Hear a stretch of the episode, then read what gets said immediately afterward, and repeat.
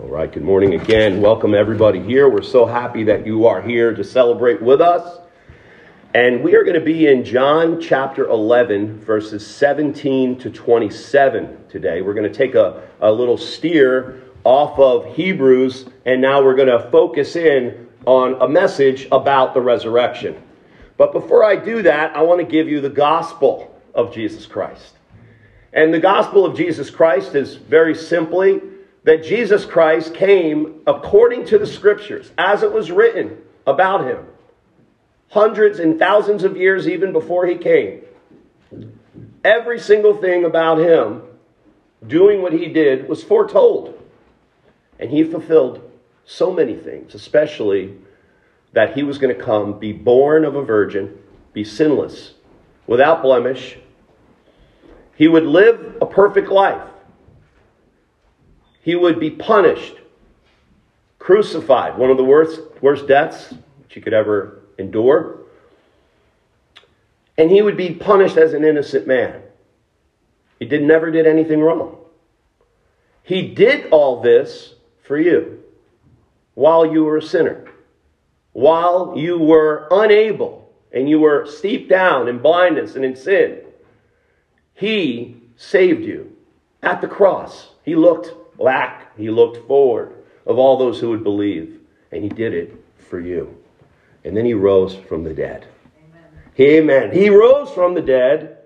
He defied every single form of logic that anyone ever knew at that time and displayed the awesome power of God, just as he said he would. He prophesied his own death many times, he prophesied his own resurrection. And then he ascended unto heaven, and now he sits as king over all, rightfully, after redeeming not only the earth, but also every single person that believes in him, regardless of their sin he redeems and he buys them back from the enemy. Now they have eternal life. That means that they are going to live eternally in a fully resurrected body, just as Jesus' body is. Now, listen, why did I give you the gospel first and not tantalize you and make you hang until the end? I'm going to do it again later. But I gave you that first because, you know, Jesus did a lot of miracles especially in the book of John. He did seven, not including his own death and resurrection, which could be as the eighth miracle, which I like to look at it that way because eight is the number of new creation. And so that miracle of the resurrection is a symbol of what God will do for the whole world. But he did all these different miracles, not just to say, hey, look what I can do, I'm God. But he did all of those miracles to point to something. He did especially the final miracle, which is when he raised Lazarus from the dead. Yes, that displayed his awesome power, but it was also, that event was also packed with so much more. And that's what I want to look at today. What that was about, we'll talk about. But then I want to get into what does this mean for the resurrection? what can we infer from this? So, with that said, let's go to John chapter 11. I'm going to read verses 17 to 27, and, um, and then we'll talk about it, and then um, I'll get to the, uh, the ultimate, ultimate gospel presentation at the end, which is going to be about one second. And you'll see that then. And you'll say, Yes, you said that, Pat. Okay, how can we do that? All right. So here it goes John chapter 11 verses 17 to 27.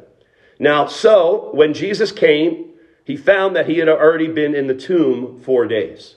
Now, he's talking about Lazarus. Jesus heard about Lazarus being sick a couple days before and purposely waited so that the glory of God could be displayed in the life of Lazarus. Lazarus was one of his friends, Mary and Martha were also with Lazarus. They were all brothers and sisters. And Lazarus and Jesus were friends. Jesus heard about it and he didn't run off. He waited two days and then he went. She got there when Lazarus had been in the grave about four days.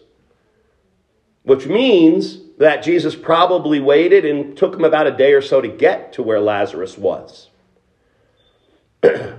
now, after he had been in the tomb, Bethany was near Jerusalem. So Jesus was sort of going to a bad place where these people wanted to kill him. His disciples were like, What are you doing? We're going back to Judea. They're trying to stone you. Jesus says, No, we have to go. It was about two miles away from Jerusalem. So Bethany, where Lazarus lived, was about two miles away from Jerusalem.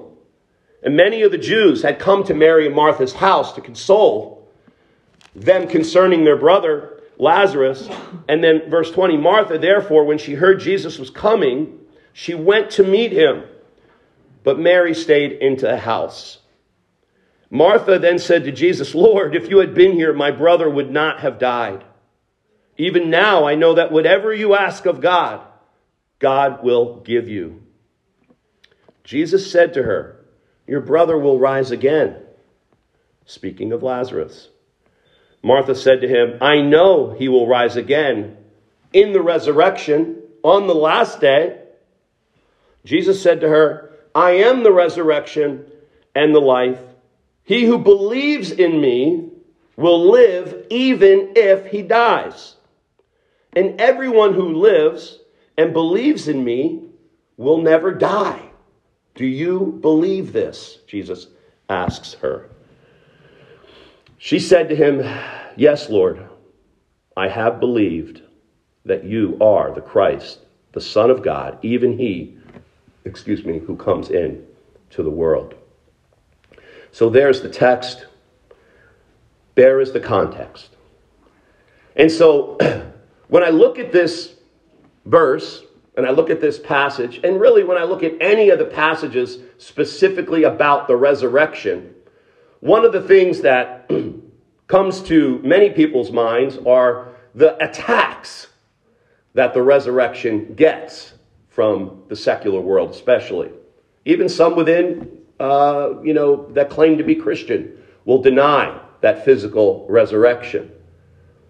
John said that he who is the Antichrist is the one who denies that Jesus came in the flesh. So some people say that ah, the resurrection wasn't really physical. Jesus wasn't really physical, Jesus was a spirit being.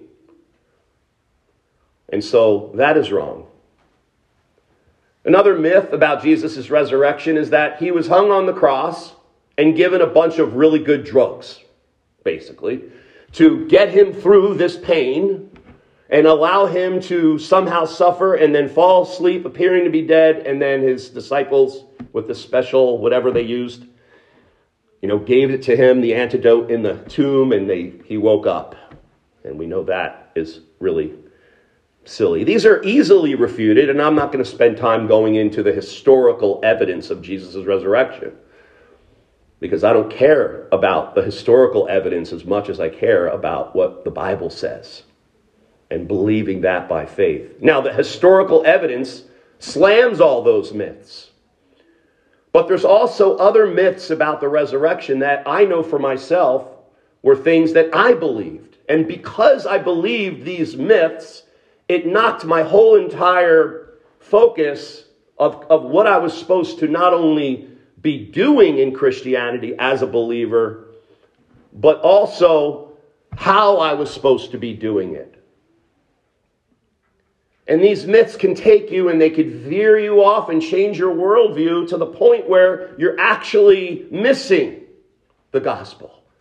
You're missing the point or the actually the, the real punch to the gospel. Because the resurrection is the exclamation. If Jesus didn't rise from the dead, we absolutely would not be here right now. If everything happened, we wouldn't be here meeting in church. Because if there was no resurrection, there'd be no Christianity. There'd be no gospel. There'd be a failed Messiah who, who led his disciples astray. These poor fishermen who left everything, they didn't even have anything. He led them astray for three and a half years, all for nothing. so, the first thing that I learned, I guess, that really shifted my focus when I thought about resurrection and sort of each one of these little myths. See, the, the myths about evidence to me are easy, but these are a little bit more difficult. And the first one that I that I like to talk about here is that resurrection is purely in the future. And that's what a lot of people think. They think that, yes, when I am going to be raised at the end, uh, when, when, at the end of time, when Jesus returns, I am going to be raised from the dead and I am going to have a physical body, renewed, fully glorified. And I say, yes, that's all right. That's correct and that's biblical. But if you just focus on that, your focus is going to be on getting there and missing the process that leads you there. See, Jesus is all about process. He's all about the means. He's all powerful, all knowing, and he's everywhere. So he doesn't need anything done for him. He doesn't need people to live out his, his will for them, you know, because of some. He could just do it himself. But he raises us from the dead for a very specific purpose, not just for the future resurrection where we're going to live on a new paradise earth, heaven and earth, new, renewed, and all those things. I hate using paradise earth because that gives me the Jehovah Witness EB GBs a little bit there. But it is going to be that. Okay? Pardon me if that's what you, you believe. It's, it's, it's, it's fine if you're here, especially if you're here, it's fine. Um, uh, hopefully, you'll change your mind after today's sermon, but that's not what I'm seeing. It's, it's like this, this exclusively future resurrection must will happen only if the resurrection happens in the present.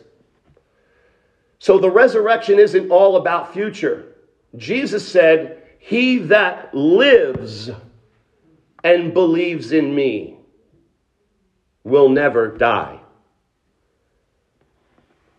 Those that believe in him, present tense, everyone who lives and believes, present tense, will never die. Now, what does that mean?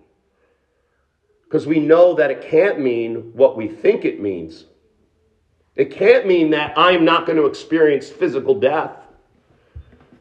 No, Jesus said, as we sang in our, in, he said through the Apostle Paul, O death, where is your victory? O death, where is your sting?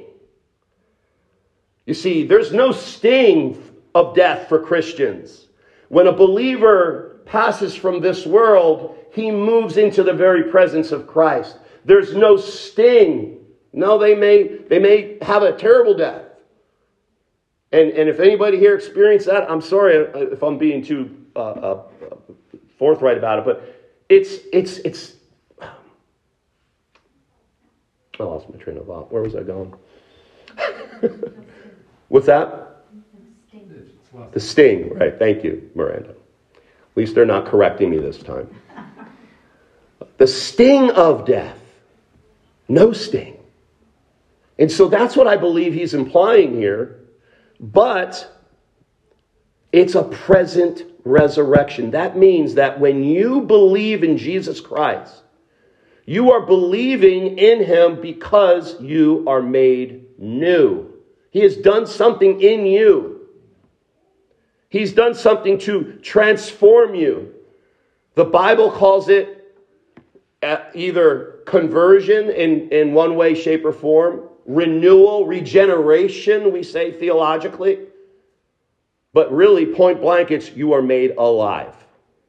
You were dead in sin, unable to get yourself out of that. And the resurrection, the present resurrection, when you believe in Jesus, your resurrection starts now. And that's why it's so critically urgent for now. Because when you miss out on the now, you miss out also on all the process that God is going to put you through to get you and to be that resurrection person. So the resurrection is future. It will happen at the return of Christ. But that is not the beginning or the end of the story. Jesus said that you have to be born from above or born again in order to see his rule, his work, the kingdom of God. In order to see that and experience that, not like Nicodemus, who was all dressed up in the garb and had all the, the legal degrees and all those things. Nicodemus said, Well, how can a man enter a womb, a, a womb uh, the second time? That doesn't make sense. And he didn't know what he was talking about. He said, I truly I say to you, Jesus said, unless one is born of water and the Spirit, he cannot enter into the kingdom of God.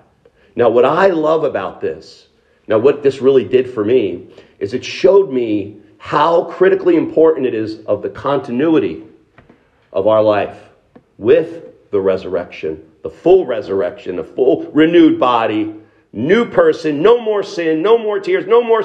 All that stuff is eradicated completely.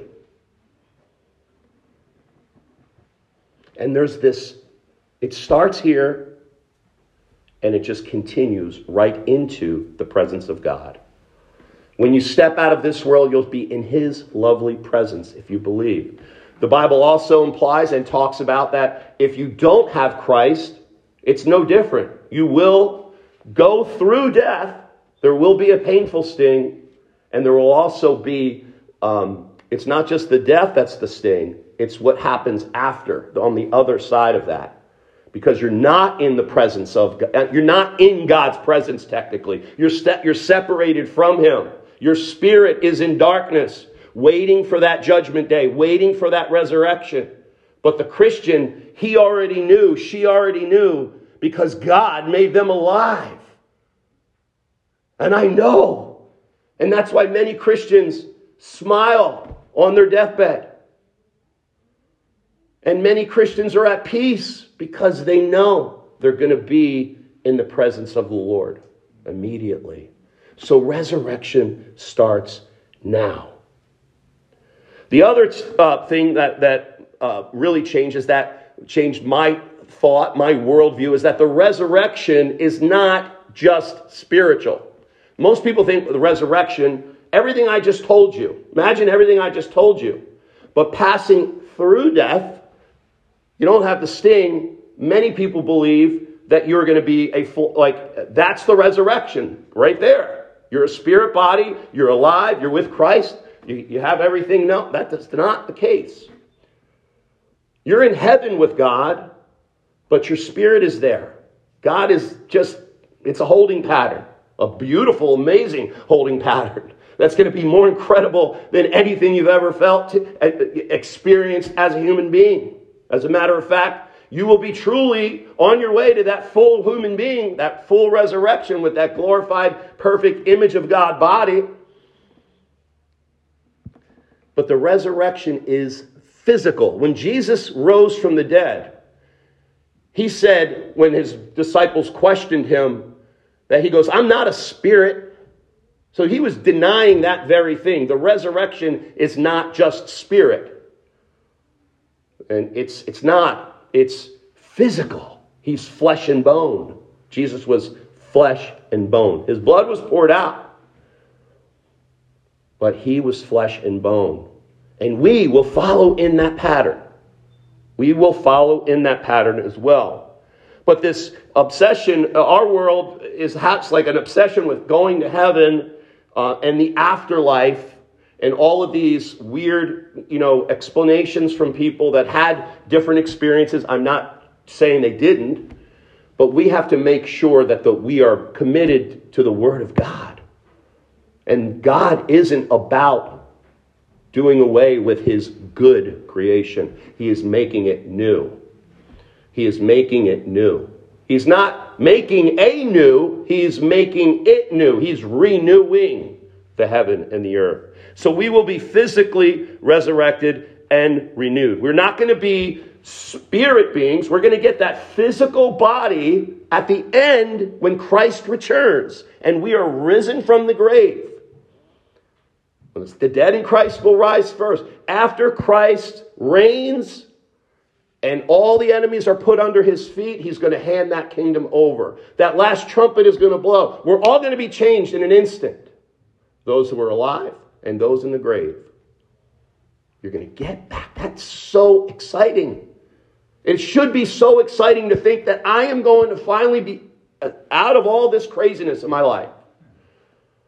I'm going to be done with all this nagging sin that's killing me, that's continually knocking at my door, crouching at my door. I'm going to be done with all of the, the, the, the, the newspaper headlines of murder and school shootings and church shootings and, and wars and politics up and down and all these crazy things. Oh, I look forward to that resurrection. However, we, we sell ourselves sell ourselves short if we don't see that physicality here. Because you see, God saved you for a purpose. And that purpose is from, we see this back from Israel, right? Israel was what? Why did God save Israel, pull them out of bondage? For them to be the light of the world. For them to be the light, they failed. And now you have to be the light of the world.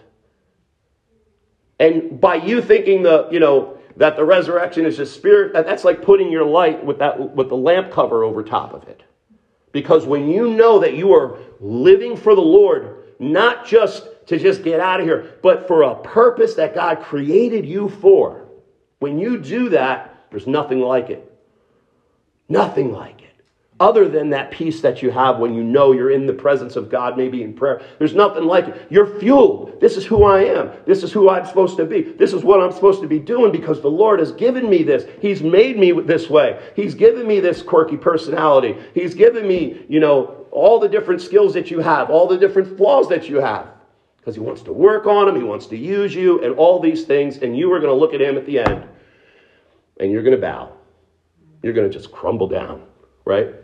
That's every knee will bow. Some will do it reluctantly and angry. They don't love Jesus. They don't like his exclusivity. Only Jesus, Jesus alone. Jesus rose from the dead. I don't want to do it. Bow. Okay, they will.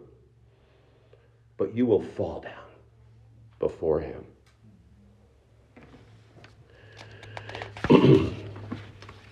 one of the other exciting things here is that this physical world that we're living in too, as I mentioned, will be renewed. It's, it mentions here, I just want to, I want you to write this verse down and go over it when you get home. Romans 8, 18 to 22. Listen to it. For I consider that the sufferings of this present time, anybody suffering right now? The sufferings of this present time. And don't think because your suffering is little, it's any worse or any less where you need this sort of encouragement. Whatever it is, I want you to listen to this. The sufferings of the present time are not worthy to be compared with the glory that is going to be revealed to us. And then he says, For the anxious longing of the creation waits eagerly for the revealing of the sons of God.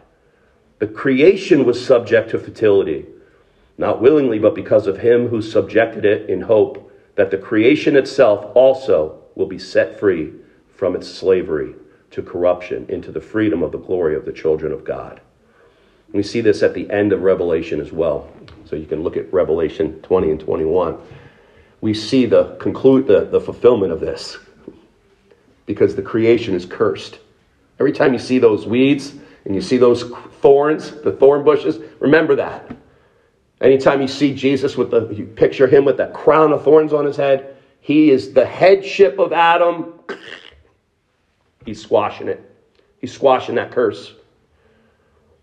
The curse is removed, it's reversed.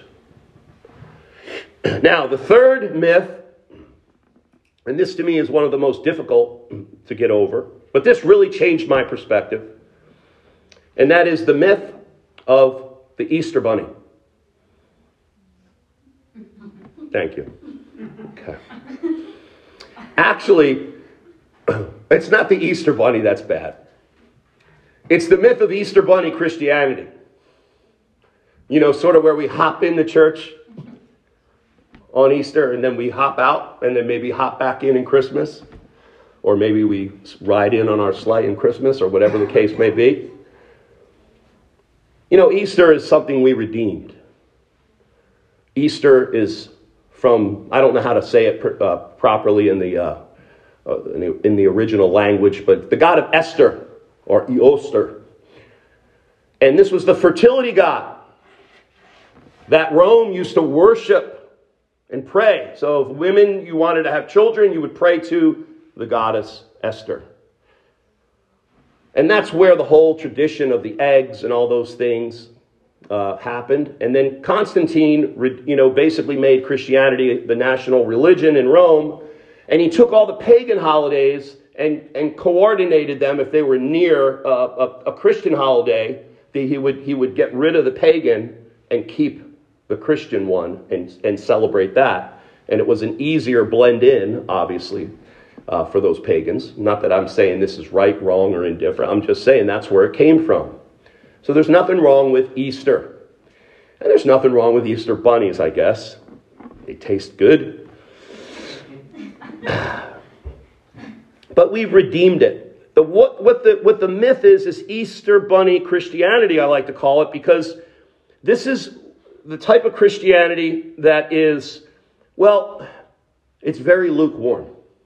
And, and again, this isn't a, an attack, okay? And most people say, well, people are coming to church on Easter. They don't come the rest of the time. And now you're going to slam them for coming to church on Easter? Yes, because the only time I get to talk to you. I'm not going to wait till next Easter because I'll just give the same message again next week. So I'm encouraging you that don't be that Easter bunny Christian. See, Jesus here, again, he is saying that he who believes in me will live even if he dies, and everyone who lives and believes in me will never die. That belief is an active, it's a verb, it's an active verb. Okay?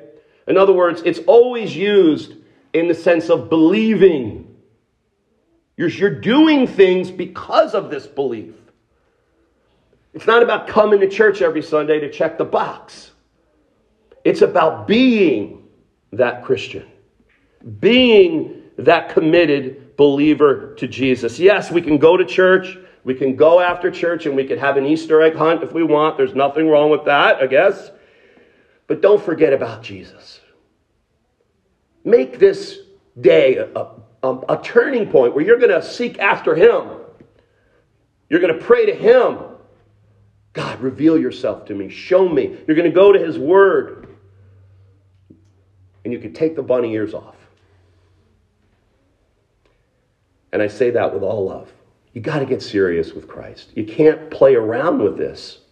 You can't play around with your salvation. You can't play around with the business that Jesus did on Good Friday. God slayed his only son and then rose he rose again. He's the only way.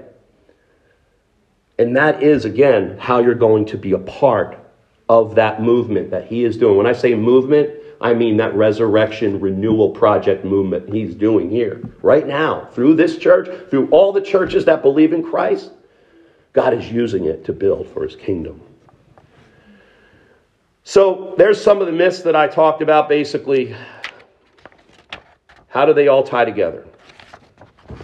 Well, before I show you how they all tie together, I want I told you about some of the myths. But I want to tell you now the most important truth about the resurrection. And, and this, what I believe, captures the essence of this passage. What is Jesus trying to tell Martha when he says, I am the resurrection and the life? He's trying to say that Martha says, Yeah, I, I know on the last day we're all going to be raised. I know that's all going to happen. Fine. But Jesus is saying, You're not getting it, Martha. I am the resurrection. Jesus is the resurrection. And this is a hard, this is another hard concept to get. Because we go from believing in Jesus as a concept, believing in the historical Jesus, believing in this, the resurrection historically. Yeah, I believe it. I believe I believe in Jesus. I'm, I, you know, I'm a Christian and all this. But here's what has to happen. Remember, I told you we're going to share the gospel with you really quickly in one second, and that is encounter Jesus. You see, this isn't about a religion of, that we are following here. This is about a person that we are embracing. It's about a person, a risen person, that we are encountering and embracing every day, all the time, more and more and more. And we do it because He loved us so much that He did what He did. There's nothing less for Him to expect than our very full life commitment to Him and His Word. He gave His life, and those who live should no longer live for themselves, but for Him who died and rose again for them. That's our purpose. That's what we're supposed to live for. And you could say, well, I don't know how that fleshes out. Oh, it's okay. God will reveal it to you. It's going to flesh out for you. You just be that vessel, that open, willing, resurrected, new life vessel, and be empty. Don't be a filled vessel, be an empty vessel, as Christ was. he promises that when you come to Him, that He will forgive you of your sins and give you this new life. Listen to this. But he also promises not only the forgiveness of sins, not only does he pr- promise this new present life that you'll have, new, amazing, true, authentic life, not happy, happy, happy life all the time, not, oh, I'm getting everything I want now, so now God is for me, I, am going to follow God. No, I'm not, nah, that's not what it's about. It's about whatever God has for you, you're willing to do. Listen to what he says here. Listen to this verse, John 6, uh, 39 to 40. now, this is the will of him who sent me. This is Jesus talking. That all that he has given me, I lose nothing, but raise it up at the last day. For this is the will of my Father, that everyone who beholds the Son and believes in him will have eternal life, and I myself will raise him on the last day. Jesus himself promises you here that if you come to Him and you are given of the Father to God, you are secure. You're more secure than Fort Knox. You are totally 100% on lockdown with Christ. He's got you covered. He's got you covered all the way to that last day. You living for Him is part of that project. But this is what He promises that's his promise to you if you believe in him. And so I encourage you believe in him now, be made alive, and get your body that new life resurrected on that last day as his new creation comes in full bloom. And that another age begins. It's actually already sort of begun, hasn't it? Jesus rose from the dead, and that age begun that age of new life, new creation, and renewal. So, again, how do these all tie together? Well, you know, resurrection, number one, we said it starts the minute you're converted. And there's that continuity in to the presence of God at death. Through whatever happens then, I don't know, you'll be with the Lord. That should be good enough. And then when it's time to be raised from that dirt or wherever you are, He is going to put you back together like Bionic Man style. No, not Bionic Man, but you know what I'm talking about. You're going to be a lot better. You're going to be a lot more secure and happier. Bigger, stronger, faster. No, just kidding. All right. the resurrection is also both physical, it's going to be at the end, and it's also spiritual, yes, but it's not exclusively spirit being. You're physically resurrected. You're fully in your glorified body. You're full of the Spirit. You're spiritual, but you're physical. And so will the place you are living in be. Whatever you do now lasts into eternity. Your labor is not in vain. And of course, let's make Christianity real in our life. Let's make it real, or let's not do it at all, Jesus says. I'd rather you be either against me or for me. I'd rather you either be burning hot or ice cold, but don't be lukewarm. And so if you are lukewarm, you don't need to do anything. Okay, so this is what I'm not trying to get you to start doing things. If you're lukewarm, come see me and I'll, you know, we'll put you in ministry. You know, I'll, you know, I'll give you a bunch of stuff to read every night. You know, you should be reading and doing all that anyway. No, you just be who you are, be where you are, and God will guide you when He knows that you are a willing, committed vessel. But that main truth is that it is Jesus who is the resurrection. And I can't encourage you enough to encounter the alive, arisen Jesus. This isn't something we're going through the motions about. Get on your knees and cry out to Him. And then when you encounter Him, your life, I guarantee you, will drastically change. Wherever you're at, even if you're at that point as a believer and you want to take it up a notch, because I don't mean taking up a notch like I'm going to really get be really super Christian now. No, it's just the opposite. I'm going to take it up a notch by just killing this last bit of flesh in my body. I'm going to take it up a notch by emptying myself more and by stopping to think that I have to figure everything out. I'm going to take the problems that I cannot change and not worry about them. I'm going to give them to the Lord. He's going to take care of it. This is the resurrection life.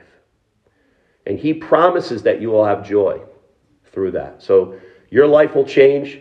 You'll be a new creature. The old will become far, far back. And that new creation, you, the new creation, you will be working towards that new creation that's going to be here for Him. What's better than that? Father, we thank you for your resurrected Son.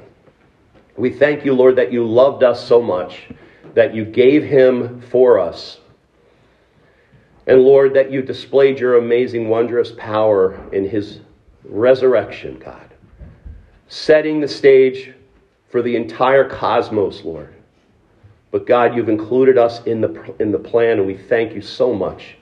Give us, Lord, courage to let go, courage to surrender to the resurrected Christ. In Jesus' name, amen. Amen. Stand and sing.